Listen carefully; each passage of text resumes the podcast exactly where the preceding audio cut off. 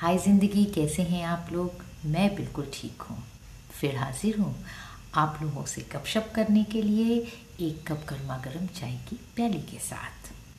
ईश्वर टूटी हुई चीज़ों का इस्तेमाल कितनी बेहतरीन तरीके से करते हैं। आपने कभी गौर किया है? बादल टूटने पर पानी बरसा देते हैं, बीज टूटने पर पौधा उगा देते हैं, मिट्टी टूटने पर खेत उगा देते हैं। इसलिए कभी भी कभी भी ज़िंदगी में टूटा हुआ अगर आप महसूस करो तो ये याद रखिएगा, वो आपको बेहतरीन बनाने में लगे हुए हैं। बात अच्छी है ना? और सच्ची भी है। अपना ख्याल रखिए, अपनों का ख्याल रखिए। Bye till the next time